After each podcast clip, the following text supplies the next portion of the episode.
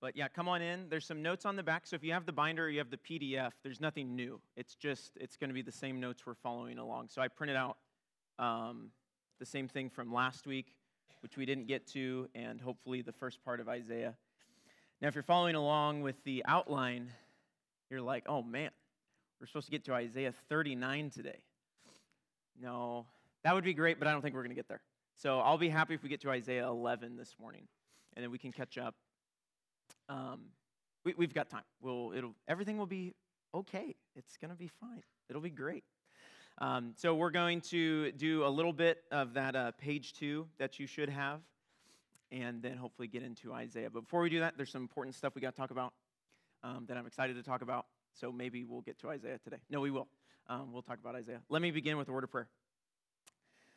Lord, thank you so much for who you are, that you have given us the blessing, the opportunity to come together um, as your people this morning and that we can learn from your word. Lord, I pray that as we study it, as we meditate upon its truths, that it would shape our heart, that it would not just be knowledge in our brain, um, but that it would be life transforming doctrine that goes down into our hearts. That as we see who you are and how you have revealed yourself throughout Scripture progressively, that we would be changed into your likeness. That as we behold the glory of God, we would be changed from one degree of glory to the next, as you say in 2 Corinthians. So I pray that you would bless this time. Um, pray that it would be fruitful for um, our edification and your glory. We ask this in your name. Amen. All right, so yeah, I have some slides prepared before we get going. There's some important stuff I didn't get to talk about last week that hopefully we can. Let's see if they'll work. And already we're not working. Oh, hey, okay. Oh, I should have prayed for the slides. Um, so we've got a little bit of a timeline. I meant to have a little light thing here. Um, but I don't know if you guys can see that. Hopefully, you can a little bit. So, where we find ourselves, really what we're starting with is looking at the prophets. So, we're going to actually circle back um, and uh, look at Ezra, Nehemiah, well, Chronicles, Ezra, and Nehemiah. So, if you guys look at your English Bible, those are actually before us, right? We, we have, you know, the historical books, and then Chronicles, Ezra, Nehemiah, and then the poetry, and then the prophets, okay? So, what we're actually doing in this class, what I'm trying to do to the best of my abilities, is follow um, chronologically through the Old Testament, right? Um, and if you guys have Dempster's book, Dominion and Dynasty, that's what he does, generally speaking. So, um, he follows the Tanakh, which is just the, the Jewish Old Testament. He argues, I think persuasively, that that's what the um, apostles would have had. When Jesus is talking about the Old Testament, that's the order he would have had, is just what we call the Tanakh, okay? Um, and so that's what I'm generally following, but I actually disagree. I, I don't disagree with it, but I'm going out of order a little bit because Isaiah is actually before Jeremiah and Ezekiel. They have Jeremiah, Ezekiel, then Isaiah. Isaiah is actually first. Um, and so that's why we're spending time in Isaiah. But what you see here, you don't have this on your notes, and it's like, where do I write this down? It's like, I don't know, somewhere in the side. Um, you've got paper just in the, in the notes reference there. We're right there in the middle. If you can see where it says the prophesied kingdom, kind of that First Kings 11, 2 Kings 25. Isaiah to Malachi really are the prophets commenting on that period, okay? So it's almost like we're moving through. So you guys did this in Old Testament 1. Here's what's happening with these kings, you know, and they're all terrible pretty much, right? They're all sinning. Now we're commenting on that period, that time period. And that's what the prophets are doing, okay? So just some dates, if you guys want this to write it down. 930 BC is when the kingdom split. Okay? 930 BC. That's when you have Israel divided into a northern kingdom, which um, is, is called, we just call it Israel, and then the southern kingdom, Judah. Okay? So Israel and Judah around 930 BC. And that's when, if you see that first line there, I wish I had a little pointer, but um, then you see Israel's history declines. That's where we're at. We're in the declining history period. Okay? 930 BC. In 722 BC, Assyria takes the northern kingdom into captivity, 722. Okay. Isaiah is writing during that period, okay, as we're going to talk about. 722, Assyria takes the northern kingdom. 586, Babylon takes the southern kingdom. Okay? So 722, these are actually pretty important when we spend time in the prophets. So 722, Assyria. 586, Babylon takes the southern kingdom. We good on that? Okay. And then around 538, um, to 430 BC is when they, they start coming back. And that's where we're going to get into Ezra and Nehemiah. So that's just a timeline. I thought that might be fun for you guys to look at. I thought it was pretty good. Um, so that's where we're at, right there in the middle Isaiah, Malachi, and then we're going to, the narrative picks back up um, really in Daniel, and we're going to come back to Chronicles. All right, is it working here? Okay, yes. Um, before I get to this, on your notes, page two, okay, you have progressive unfolding of the covenants. You guys see that? Progressive unfolding of the covenants, page two. This, I think, is the most helpful way to understand the structure of the Old Testament, okay? Like what's going on in the story.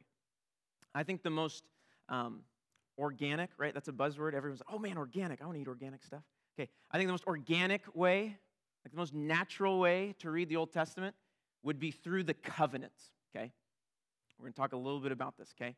Um, you see there the Noahic covenant, okay? Genesis 6 to 9. Um, actually, before I say that, you should have down at the bottom, do you have a quote from Dempster? Right? He says, Covenants, they do three things uh, establishes a relationship, number one, it entails obligations, number three, charts a future for both parties. Now, I like about what he's saying there in his definition is that it entails obligations, not necessarily for both parties. So, like in the Noahic covenant, one aspect of it is God just says, I'm never going to judge the world again with water. There's nothing that Noah or his descendants can do to thwart that aspect of the covenant. He's just saying, hey, I'm making a covenant with myself that I'm never going to do this, okay? But then you come to like the Abrahamic covenant, and you see that um, aspects of that are unilateral. God says, I'm going to bless you, I'm going to give you land, I'm going to give you seed, I'm going to make you a great nation.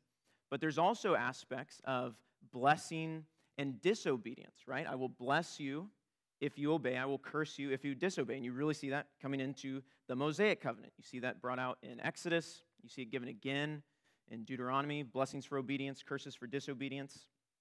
And then the Davidic covenant, okay? Um, I would kind of say, like the Davidic covenant, if you're Lord of the Rings fans, the Davidic covenant is like the one covenant to rule them all. It's like that, that's like that's like major covenant, okay? And the, the new covenant goes hand in hand with it, okay? So the Davidic covenant, I don't know if this is the best way to say it, but the Davidic covenant is kind of the who and the what, primarily saying, okay, the, the king, this promised kingdom um, that we talked about last week in 2 Samuel 7 land, rest, name, seed, blessing, prosperity. It's going to come through a descendant of David. So that's maybe the who and the what, if you want to make it real, real simple. And then the new covenant, which is especially what we're going to deal with in the prophets, is kind of the how. Okay? How is that going to happen? How is that work going to be brought about? Okay? So the who and the what, Davidic covenant, it's going to be from the line of David. And he's going to have, what is he going to have? Land, seed, blessing of people. How is that going to take place? By means of the new covenant. Does that kind of make sense? The distinction between those two? Okay. So that's just kind of the organic way for how we understand. I don't know why it's already doing this. Hold on, let me. Ah, okay, hold on, hold on. I'm not like totally tech, like not savvy, but for some reason, this thing, that's what I'm doing here. It just doesn't like me for some reason. It's like, what did I ever do? It's like, it, oh, oh, oh, there's Omaha Beach. Omaha Beach has nothing to do with what we're talking about. All right, I'm going to keep clicking before something happens. Okay, um, progressive revelation. Um, this is, I think, um, so we're, we're talking about, um, you know, the covenants as structure. Okay. Um, this, I think, is the, the default way we think about how the Old Testament works, okay? And what I mean by that is, let's just say Moses is all the way on the far left, okay? He has a small picture of what's going on, okay? Okay, I know there's going to be land, there's going to be a blessing, okay, God's going to do this work, okay? As the story progresses on, okay, maybe David is there in the middle. Oh, okay, he understands more, okay? Um, and, you know, finally, maybe when we come to the end of the prophets, okay, we have a bigger picture, okay? I think that's the default way we think about progressive revelation. The beginning Old Testament guys didn't know very much, and by the time we come to the end, they, they understand more, okay? And by the way, I'm just stealing this from um, one of my professors. I think a better way, let's see if it does a little dance. Yeah.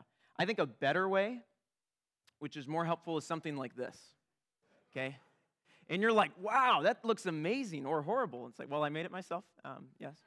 Took, took me about an hour. No, I'm just kidding. Um, but what's, what's going on there? The, the difference between the two. What I'm trying to say here, and I think this is a better way to understand progressive revelation, is that let's just say the earliest Old Testament writers, let's say they're the big lines, okay? I think they actually understood big picture where God was going, okay? They understood what was going to happen. Now, they may not have understood all the details, how that was going to happen, okay?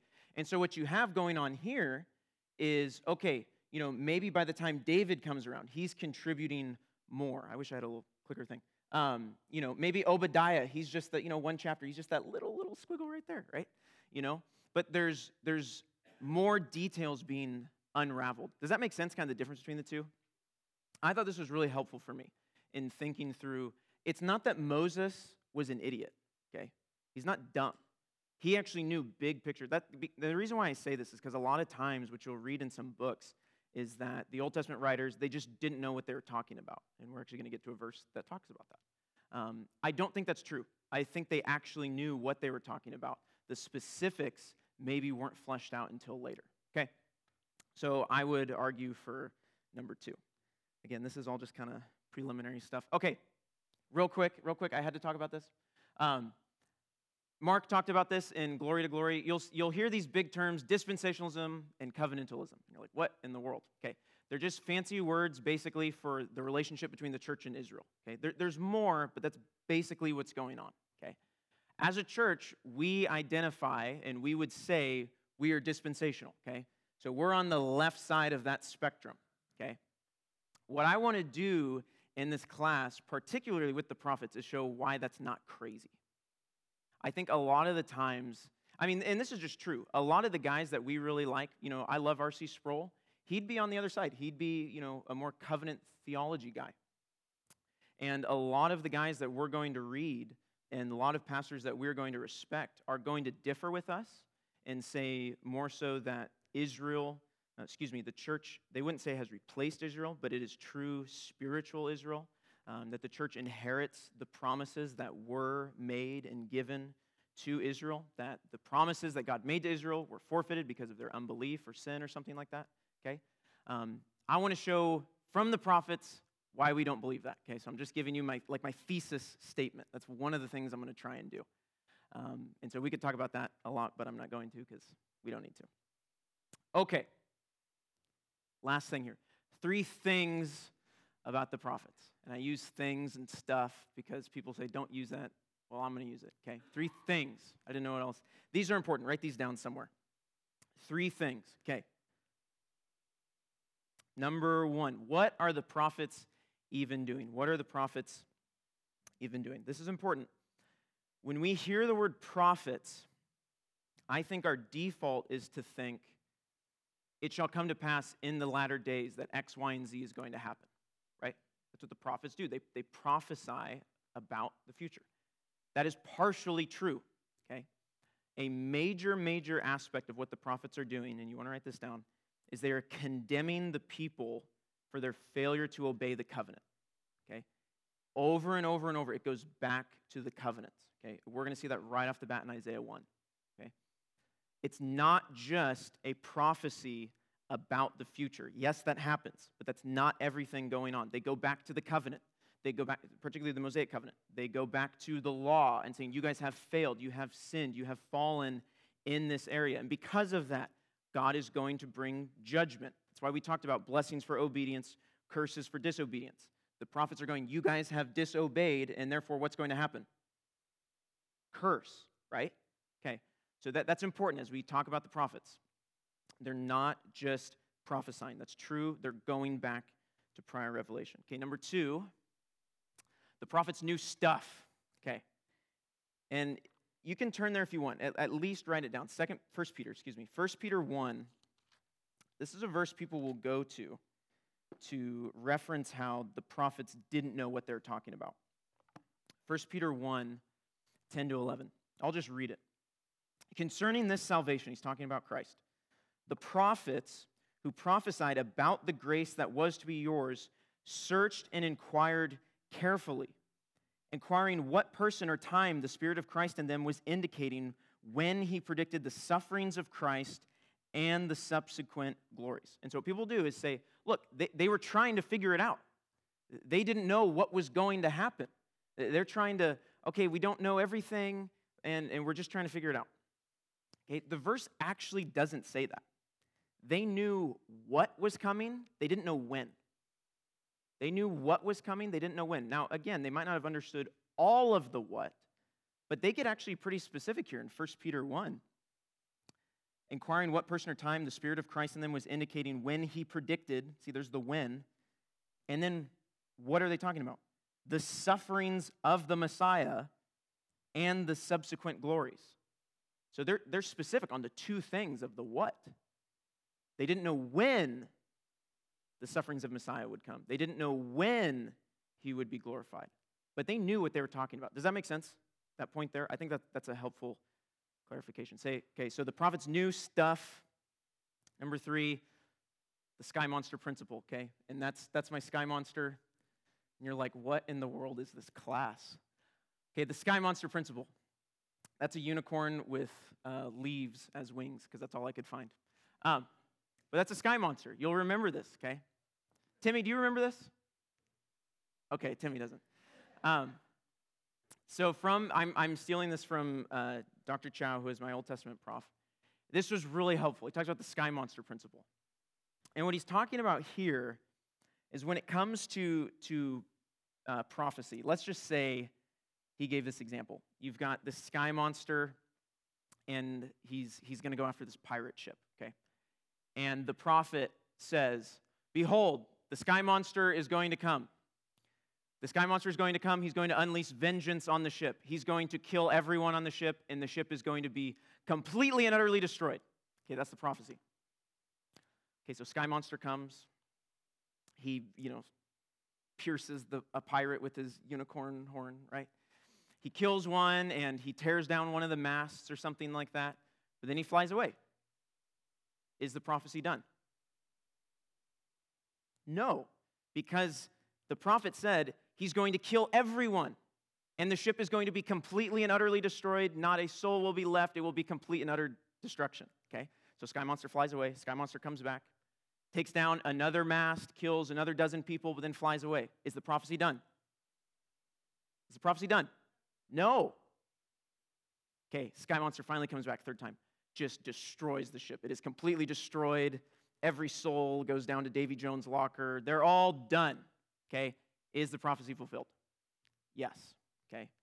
Now, I think what that, it's silly, but it's actually helpful, is that when you see a prophecy in the Old Testament and it's, behold, it shall come to pass in the last days that X, Y, and Z, and he gets specific on what's going to happen. And then you read, like maybe 10 chapters later, oh, that kind of sounds like that, but there's some differences. Oh, that may, oh, no, no, no, not yet. Oh, it sounds similar. No. What that principle helps with is you could just say this it ain't over till it's over. The prophecy ain't over till it's over. It will be fulfilled, okay? You could say, if you want, you know, partial fulfillment. And okay, maybe there's some aspects that are being fulfilled, but it has not yet been fulfilled. Maybe it's in the process of being fulfilled, right? Sky Monster comes and he blows a couple things up, but it's not done until it's done. Okay, does that principle make sense? Silly illustration? Okay. I'm trying to be fun here. Okay. All right. I think that's everything I had to say. And that really launches us into Isaiah. Okay, so flip it over your page if you have uh, the notes there. Page three. Page three. Isaiah. Real quick, how many of you guys watched the videos this week? Anyone? One, two, three, four. Okay. Cool, cool. There's a remnant. Um, a remnant remains. Week one, we still have. Okay, I'm, I'm kidding. I think those are, those are helpful. And just letting you guys know, especially when you talk with Isaiah 7.14, that's a controversial passage that I just can't, we can't spend a ton of time on it, which is why I sent that. Um, because if we did, we could spend, you know, a whole class on that. So that gives you a little extra if you want to move that way. Okay, Isaiah. Isaiah, date, authorship, setting, purpose. You guys there? Okay if you have the, uh, the notes, by the way, I give you the dates in the back. He's, um, this is from what the Old Testament authors really cared about. He gives it 740 BC, kind of ministering to 681. So sometime in there, Isaiah is prophesying. You have to go to 681 at least because um, the king of Assyria, Sennacherib, dies um, in Isaiah 37, and Isaiah writes about it. So he had to be alive until then, okay? And we'll get to that um, probably next week. Um, but we have to go to at least 681. One thing I have to say about this date, author, this is important. It really wasn't until 1700s, 1800s that, and, and this, maybe you guys like, I don't care. I believe the Bible was written by God and all things are inspired. Okay. This might be helpful in interacting maybe with some atheists, stuff like that. Oh, the Bible's been disproved, all this stuff. We have all this, you know, higher criticism. We know better than they knew. Okay. Th- this is helpful. It really wasn't until the 1700s and late 1800s that a bunch of Germans started doubting who wrote the Bible. Okay? All throughout, we have overwhelming manuscript evidence that Isaiah, the guy living at this time, the guy who identifies himself in Isaiah 1 as who he is, wrote the book. Okay? And it's not until the 1800s, really, that the Germans come along and say, no, that can't be true. And the, I mean, really, the main reason why is Isaiah 45. And what happens in Isaiah 45 is Isaiah names Cyrus. He says, Cyrus, the Lord, he actually says, the Lord's anointed. I'm going to use Cyrus. Okay, this is a prophecy like 200 years in advance. Okay, and it is precise. Like he says a name. Like it's not like, hey, the king of Babylon is going to come. No, like he says Cyrus. And then 200 years later, guess what happens? Cyrus shows up. And so what people do um, what people do is it's like, well, obviously that can't be true. Okay, now we're Christians and we go, oh, hey, no, I can, I can believe that. I can get on board with that. I mean, God knew, and He told Isaiah to write that, that Cyrus is going to come. And my point is, is that really it's not until the late 1800s, early um, 1900s that Germans come along and they say, no, that can't be the case. And so what you had is you have first Isaiah, and then after Isaiah 40, you have a second Isaiah who's writing hundreds of years later, and then there's a third Isaiah, all these guys identifying as Isaiah. Not true. Okay? It's not true. Okay, so I just I just had to say that because maybe that's something you guys will interact with later on. Um, just know it really goes, I think it goes down to Isaiah 44 and Isaiah 45 because of a precise prophecy that Cyrus is going to come. Okay, some of this um, setting, okay, some of this purpose. What's he writing? You could kind of talk about Isaiah as like a courtroom book, okay? Uh, Israel is on trial. Israel is on trial with God because of their disobedience, okay? Judgment is coming because of their sin. Um, Isaiah, his name actually means Yahweh is salvation. Yahweh is salvation. And really, so this is kind of, this is not inspired, but it's kind of cool. Isaiah 66 chapters. The first 39 books are one unit, and then the last 27 books are one unit. There's 39 books in the Old Testament, there's 27 books in the New Testament. You're like, oh, that's amazing. Like, well, chapters weren't added until later. But that's a cool way to remember it, right? Um, Isaiah 1 to 39 really deals with this theme of um, judgment and salvation. And then the second half um, really deals with, you know, kind of comfort and how that's going to happen, okay? So let's get into it. Isaiah 1. Turn there. If you don't have your Bibles, open your Bibles, Isaiah chapter 1. We're going to try and, like I said, if I can get to Isaiah 11, I'll be really happy, but I don't think it's going to happen. Isaiah chapter 1. Again, this, this theme, we have, you have under letter A, you guys with me there? Book of Promise. You could run there. I, I took all these headings just from my class, okay? So if they're great, I don't get any credit. If they're bad, I still don't get any credit. Don't blame me, okay? Um, Book of Promise, or if you want to talk about this, Judgment and Hope judgment and salvation, back and forth. Judgment, salvation. Isaiah 1, beginning in verse 1, and you're like, are we going to read all of Isaiah? No, we are not. Okay. The vision of Isaiah, the son of Amoz, which he saw concerning Judah and Jerusalem in the days of Uzziah, Jotham, Ahaz, and Hezekiah, kings of Judah. Okay. Now it's actually, and I really want to get there, Isaiah 6 is when he actually describes the vision that he saw the vision of Isaiah, we actually don't see that until Isaiah 6. He actually has some commentary before we get to the content of his vision, okay? But look at this, verse 2 Hear, O heavens, and give ear, O earth. Now, maybe you're like, I don't even know what he's talking about. And this is why I have notes. Look at this. Look at this. What's he talking about? Hear, O heavens, and give ear, O earth. I don't know what's going on there. He's going back to Deuteronomy. He's going back to the covenants, okay?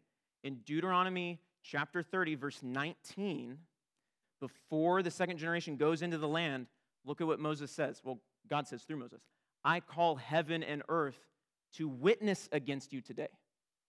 He's saying they are the witnesses in the covenant ceremony of blessing for obedience or curses for disobedience. Those are the witnesses. And guess who the witnesses are that Isaiah is calling to the witness stand right at the very beginning?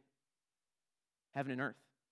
So, automatically, the setting, if we don't understand this, if we miss this, we're going, what's going on in Isaiah? He's going back to Deuteronomy and saying, Israel is, is uh, was it not on the jury, but they're in the courtroom. What's the word I'm looking for? They're, they're on trial. They're on trial. There we go. Was looking for some law enforcement people to help me out here. Um, I call heaven and earth to witness against you today that I have set before you life and death, blessing and curse. Therefore, choose life that you and your offspring may live. Well, in Isaiah chapter 1, Isaiah is saying, Hear, O heavens, give O earth, for the Lord has spoken. Children have I reared and brought up, but they have rebelled against me. The ox knows its owner, and the donkey its master's crib, but Israel does not know. My people do not understand. Isaiah is saying, Israel is dumber than a donkey. They don't understand. They don't understand. You come down, verse 4 Ah, sinful nation, laden with iniquity. They are utterly estranged. They do not know. Come down to um, verse 8. There's already a prophecy here that the, the daughter of Zion, he's talking about the city, Jerusalem, is left like a booth in a vineyard, like a lodge in a cucumber field, like a besieged city. That Israel and Judah is going to be judged, but the city is going to be spared. Jerusalem is going to be spared, okay? Verse 9 If the Lord of hosts had not left us a few survivors, we should have become like Sodom and become like Gomorrah. Now, get this, verse 10.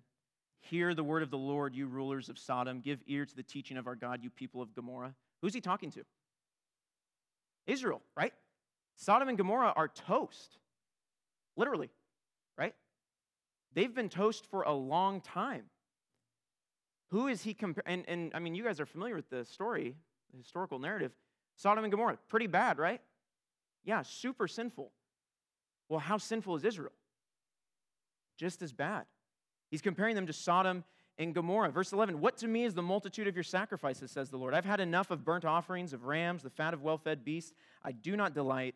Verse 12 When you come to appear before me, who is required of you this trampling of my courts? Bring no more vain offering. Incense is an abomination to me. New moon and Sabbaths and the calling of convocations. I cannot endure iniquity in solemn assembly. Your new moons and your appointed feasts, my soul hates. So everything that Israel is doing to please God, is it actually pleasing God? No. It's an abomination. He hates it. What do they need to do? Verse 16 Wash yourselves, make yourselves clean, remove the evil of your deeds from before my eyes. Cease to do evil, learn to do good, seek justice, correct oppression, bring justice to the fatherless, plead the widow's cause. So he's saying you guys need to repent of your sins. You can't just do X, Y, and Z and think it's earning the Lord's favor. I got to go to the next slide because I'm not sure what I have. Okay, yeah, Isaiah 2. Um, such as you have in Isaiah 1. Okay, more judgment. Okay, judgment is coming. Just write this maybe in the margin somewhere. Isaiah 1, judgment. Isaiah 1, Judgment is coming. Okay, Isaiah 2. Isaiah 2. There is hope. The word that Isaiah the son of Amoz saw concerning Judah and Jerusalem, Isaiah 2 2. It shall come to pass in the latter days. So here is a prophecy. He's condemned them because of the covenant. Here is a prophecy. It shall come to pass in the latter days that the mountain of the house of the Lord shall be established as the highest of the mountains, and shall be lifted up above the hills, and all the nations, not just Israel, all the nations, all the people shall flow to it. And many people shall come and say, Come, let us go up to the mountain of the Lord, to the house of the God of Jacob, that he may teach us his ways, and that we may walk in his paths. For out of Zion shall go the law and the word of the Lord from Jerusalem. He, talking about God himself, will dwell on this mountain. He shall judge between the nations. and shall decide disputes for many peoples, and they shall beat their swords into plowshares and their spears into pruning hooks. Nation shall not lift up sword against nation, neither shall they learn war any more. O house of Jacob, come, let us walk in the light of the Lord. And so Isaiah 2 offers hope. Isaiah 2 offers hope. So if Isaiah 1 is judgment, Isaiah 2 is hope. This shall come to pass in the latter days. I can't get into everything on this, but if you remember from last week, we talked about Genesis 49 and Numbers 24, talking about um, the ruler or scepter that shall rise from the line of Judah. Okay? At the beginning of those prophecies, if you want to write it down, um, yeah, Numbers 24 14, Genesis 49 1, it mentions this shall come to pass in the latter days. In the last days, these things are going to happen. What phrase does Isaiah use in Isaiah 2 2? In the latter days. So they're both pointing forward to a coming event. In the latter days, this is going to happen. Judgment is coming soon. Judgment is coming now because of your sin. But after the judgment comes what? Hope. After the judgment, God will restore his people. Okay, so that's Isaiah 1, judgment. Isaiah 2, hope. Isaiah 3. Isaiah 3. I can't get into all this, but he goes back again to judgment. Judgment is coming. Oh, actually, I just realized this is really important. This is the slide. I'm so sorry. Isaiah 2. Just, oh, yeah, okay, I even have it highlighted. Okay. Isaiah 2. He goes back to talking about the sin of Israel. This is really significant for Isaiah 6, by the way, which is why I'm doing this, because Isaiah 6 is key. The prophet is condemning Israel, verse 7, because their land is filled. Okay? Now, if you remember, very beginning, Genesis 1, what does he say? To mankind, you're made in uh, God's image, be fruitful, multiply, and fill the earth. Okay? As image bearers, as bearers of God's image, they are to fill the earth. Isaiah 2, what's the land? It's the same word for earth. What's it filled with? silver, gold. There's no end to their treasures. Their land is filled with horses, and there's no end to their chariots. Verse 8 their land is filled with idols. It's not filled with the glory of God, it's filled with idolatry, it's filled with sinfulness. They've sinned, right? The land is not filled with the glory of God, it's filled with idols. Okay, I forgot about that. So, judgment, hope, chapter 3, same thing. Judgment. For behold, the Lord God of hosts is taking away from Jerusalem and from Judah support and supply. He's going to get rid of everything that is letting, allowing them to continue. He's going to judge them. Verse 9 They proclaim their sin like Sodom, they do not hide it. Woe to them! They've brought this evil on themselves. You have the sinfulness of the daughters of Zion. This is Isaiah 3, verse 16. Because the daughters of Zion are haughty and walk with outstretched necks, glancing wantonly with their eyes, mincing along as they go, tinkling with their feet. Therefore, the Lord will strike with the scab the heads of the daughters of Zion, and the Lord will lay bare their secret parts. In that day, the Lord will take away the finery of the anklets, the headbands, and the crescents. So he's saying all this sinfulness is going to, because of it, judgment's coming. Judgment is coming. So Isaiah 1, judgment. Isaiah 2, hope. Isaiah 3, judgment. What do you think chapter 4 is? Hope, right? It's not, I try to not do trick questions like Mark, where you have no idea what to say, right? Isaiah 4, listen to this. This is amazing. Isaiah 4, verse 2 In that day, the branch, just underline that, highlight it, do something with it. In that day, the branch of the Lord shall be beautiful and glorious, and the fruit of the land shall be the pride and honor of the survivors of Israel. And he who is left in Zion and remains in Jerusalem will be called holy. What's the problem with Israel right now? They're not holy. He's saying it shall come to pass at some point they will be holy because of the branch. Everyone who's been recorded for life in Jerusalem, when the Lord, this is verse 4, Isaiah 4, when the Lord shall have washed away the filth of the daughters of Zion, the ones he just condemned, and cleansed the bloodstains of Jerusalem from its midst by a spirit of judgment, by a spirit of burning. Now just listen to Isaiah 4, verse 5, and tell me what this reminds you of. Then the Lord will create over the whole site of Mount Zion and over her assemblies a cloud by day and smoke and the shining of a fire by night. For over all the glory there will be a canopy. What does that remind you of? Exodus, right? When God is leading his people out. What is it? The same thing. The same thing, a cloud by day flaming fire by night. So, what's Isaiah already prophesying? That there's going to be a second Exodus. There's going to be a new Exodus that the Lord Himself is going to lead, as we're going to see later on. And that when He leads that, God's people, Israel, will be holy because God is going to dwell amongst them on His mountain, and all the nations are going to come and flow. You guys see how all these prophecies are kind of coming together? You guys see that? Okay, so Isaiah 4, hope. Okay, Isaiah 5. We are going to be able to get to Isaiah 6, which is important, but we got to get to Isaiah 5. Isaiah 5. So judgment, hope, judgment, hope. Isaiah 5, what? Judgment. Judgment is coming. Isaiah 5, verse 1. Let me sing for my beloved my love song concerning his vineyard. One of my professors said, he's like, what is this? Like silly songs with Isaiah?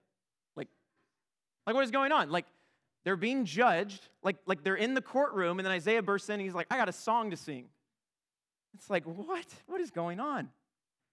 Let me sing for my beloved my love song concerning his vineyard. I think I missed a slide here. This is Isaiah 4. Okay, we'll get to this. Okay. Let me sing for my beloved my love song concerning his vineyard. My beloved had a vineyard. Okay, you have a, no, you have a line there in your notes the vine and fig motif. Okay, you're going to see this throughout the prophets. This is vitally important. Just circle back. Okay, when I'm reading the prophets, if I see vine, vineyard, and fig tree, it's important. Okay? It's important. You're going to see this and this is so for example, this is Jeremiah 2:21. Yet I planted you, who's he talking about? A choice vine, wholly of pure seed. How then have you turned degenerate and become a wild vine? That's Jeremiah 2:21. You go to Hosea 10:1. Israel is a luxuriant vine that yields its fruit. The more his fruit increased, the more altars he built, he goes on. So Israel is the vine. You come to uh, Psalm 80. Look at what he even says here. You brought a vine out of Egypt. Like he's talking about the Exodus, and he just calls Israel the vine. You drove out the nations and planted it. You cleared the ground for it, took deep root and filled the land. So this is vine and fig tree we'll talk about a little later. But going back to Isaiah 5, my beloved had a vineyard on a very fertile hill. He dug it and cleared it of stones and planted it with choice vines. He built a watchtower in the midst of it and hewed out a wine vat in it. And he looked for it to yield grapes, but it yielded wild grapes. Sick, disgusting. That, that's what it means, wild grapes. It's not just like they're crazy grapes, they're horrible grapes. They're stench. And now, here's Isaiah. And now, O inhabitants of Jerusalem and men of Judah, judge between me and my vineyard. Here's what he's saying to Israel. What do you think? What do you think about this? What's going to happen? By the way, Jesus does the exact same thing in Matthew 21 the parable of the tenants, right? When he leases out the vineyard. Jesus is drawing on Isaiah 5. Verse 4.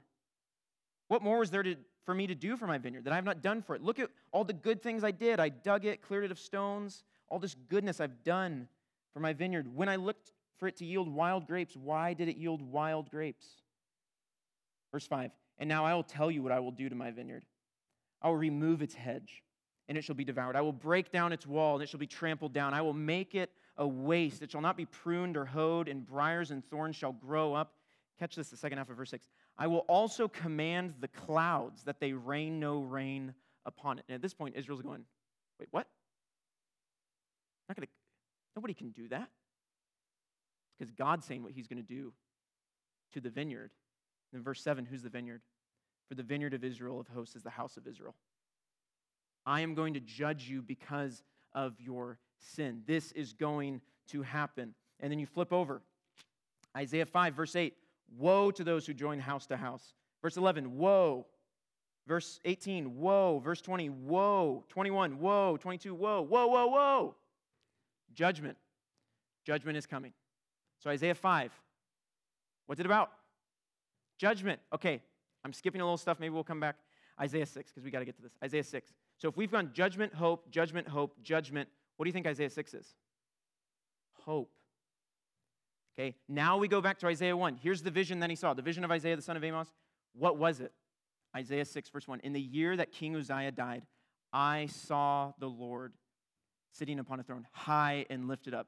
Underline that, bolt, do everything you can to, that is so important. high and lifted up, especially when we come to the second half of Isaiah.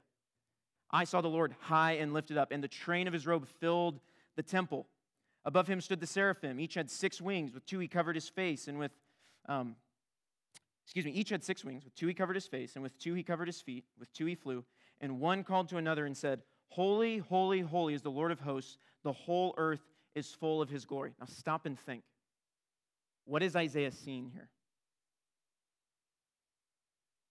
What's the earth? Yes, but you're jumping ahead. what no offense, Don, no offense. What is, I'm sorry, I need to skip ahead in the slides here. I'm getting too excited. Oh, it stopped working. Great. Okay, no, there it is. The whole earth is full of his glory. Isaiah 2 references uh, Israel. It's full of what? Idols. So when he says the earth is full of his glory, is he talking about the present? No. Isaiah is seeing the future. Isaiah is seeing the future of what is to come. And this vision of God in his glory, in his splendor, as Isaiah, the second half, is going to explain, as John, the apostle, is going to explain in his gospel, he saw the risen and ascended Lord Jesus Christ, and that changed his ministry. He saw the Messiah in all of his glory, high and lifted up, and he saw the moment in redemptive history when the whole earth was filled with his glory. And that changes everything about his ministry. And he sees him. I know we're running out of time, but he sees him. Verse 5 Woe is me. Just like Israel in chapter 5, when God proclaims judgment on them, woe. Here, Isaiah says, Woe is me. I, am unholy too. You could say Isaiah is a microcosm of Israel. He represents Israel. He says, Woe is me, for I'm lost. I'm a man of unclean lips, and I dwell in the midst of a people of unclean lips. For my eyes have seen the King, the Lord of hosts. Then one of the seraphim flew to me, having in his hand a burning coal that had taken uh, that he had taken with tongs from the altar, and he touched my mouth and said, Behold, this has touched your lips, your guilt is taken away, and your sin atoned for. You see, the necessity of atonement for sin to dwell in the presence of God. Verse 8, and I heard the voice of the Lord saying, Whom shall I send, and who will go for us? Then I said, Here I am, send me. This is Isaiah. And here's what the Lord commissions him to do Go and say to this people, Keep on hearing, but do not understand. Keep on seeing, but do not perceive. Isaiah 6, verse 10 Make the heart of this people dull and their ears heavy, and blind their eyes, lest they see with their eyes and hear with their ears, and understand with the hearts, and turn and be healed. Then I said, How long, O Lord? And he said, Until cities lie waste. Isaiah, you're going to preach judgment until judgment comes. You're going to preach judgment until the judgment comes. Until cities lie waste without inhabitant and houses with people, and the land is a desolate waste and the Lord removes people far away, and the forsaken places are many in the midst of the land. And though a tenth remain in it, it will be burned again like a terebinth or an oak whose stump remains when it is felled. Underline, highlight, do whatever you can in this last phrase. The holy seed is its stump.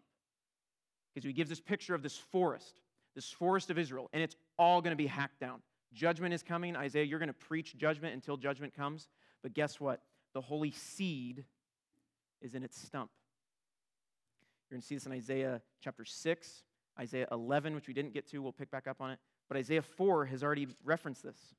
In that day, the branch of the Lord, the branch is coming. There's hope. Isaiah 6, the holy seed is in the stump. So judgment is coming, but there's hope.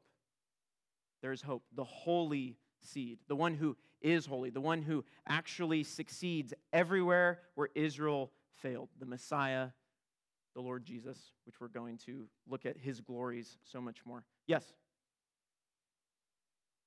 Which goes back to Genesis 3. Yep. Yep. Yeah, it goes back. Yeah, ultimately it goes back to, yeah, Genesis 3, 3.15. Yeah. We're going to unpack more of that. Um, I'm already five minutes over time. Are there any questions? There was like, I had no idea what you were saying. You need to clarify something. Is this exciting to anyone else?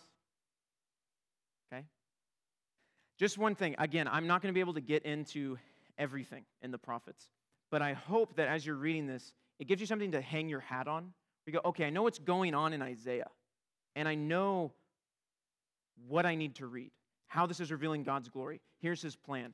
And again, this might not be the book where you go, oh, wow, I can apply that directly to my heart. I think Isaiah 1 you really can, right? When he talks about your sinfulness and you're just coming to worship service and you're living like a wreck the rest of the week, but on Sunday, God says, I do not hear your prayers, right? So you can apply that, but ultimately, as I made the point last week, this is a book about God. And as we learn more about Him, we're transformed into His likeness, okay? So let's behold God's glories together in Isaiah. We made it to chapter 6. Okay, that's fine. We'll catch up. Let me pray. God, thank you so much. Thank you for your word. I pray that it would transform us, that we would grow more in our love for you, that we would love you as a result, that you are a God who punishes sin, but above all, Lord, you are a gracious God who forgives, that you do not leave us without hope in this world as we look to your Son. Lord, thank you for this morning. Bless this in your name. Amen. If you have questions, come talk to me. So we're already a week behind in the syllabus. That's fine. You can keep going if you want. If not, that's okay.